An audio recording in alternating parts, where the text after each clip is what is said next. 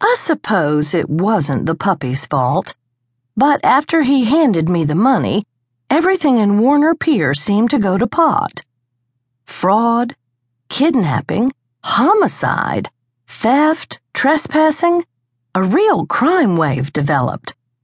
My romantic life got, well, unromantic. Even the chocolate business became complicated. The day had started out very well. I was happy as I walked toward the fall rinky-dink.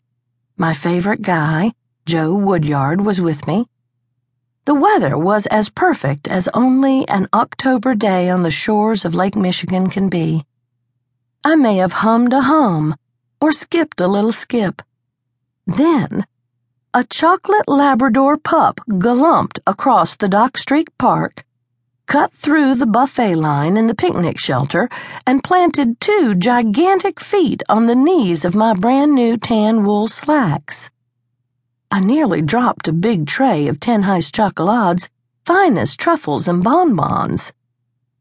The sweets all shifted to one side, and only the extra-strength industrial plastic wrap kept them from hitting the grass.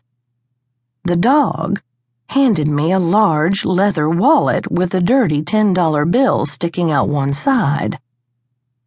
That first disaster occurred at the first-ever rinky-dink. I'm business manager for my aunt's chocolate shop, TenHuis Chocolades, in the picturesque resort of Warner Pier on the east shore of Lake Michigan.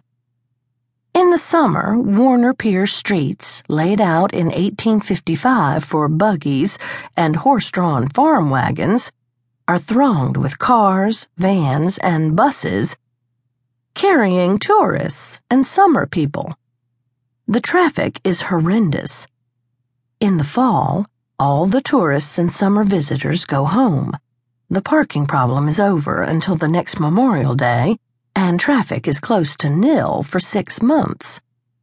Consequently, Warner Pier locals for years have linked the end of the tourist season and the beginning of autumn to the day when our traffic light becomes a blinker.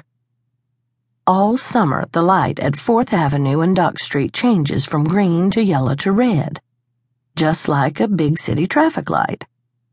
On the Tuesday after Columbus Day, the Warner Pier Street Department turns out in force, all three of them, and changes the light to a flashing red on 4th Avenue and a flashing yellow on Dock Street. For years, the merchants in the neighborhood gathered to cheer them on, just as a joke. It was Maggie McNutt, a close friend of mine and Warner Pier High School speech and drama teacher, who had the idea of making the changing of the traffic light into a fundraiser for the high school drama club.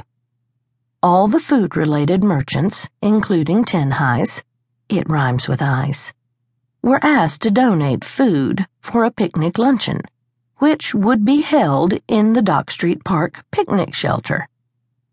Non-food merchants, the gift shops, antique stores, and art galleries, the hardware store, and the drugstore were asked to kick in items for a silent auction and for door prizes. Everybody in the world was asked to buy tickets. "It'll be fun," said Maggie. She had bounced in her chair as she presented the idea to the chamber board. "The chamber ought to have more social events. This one will be a farewell party for those merchants who close up and go south for the winter. It'll be a celebrate fall party for those of us staying here. And it will help the drama club take students to state competition.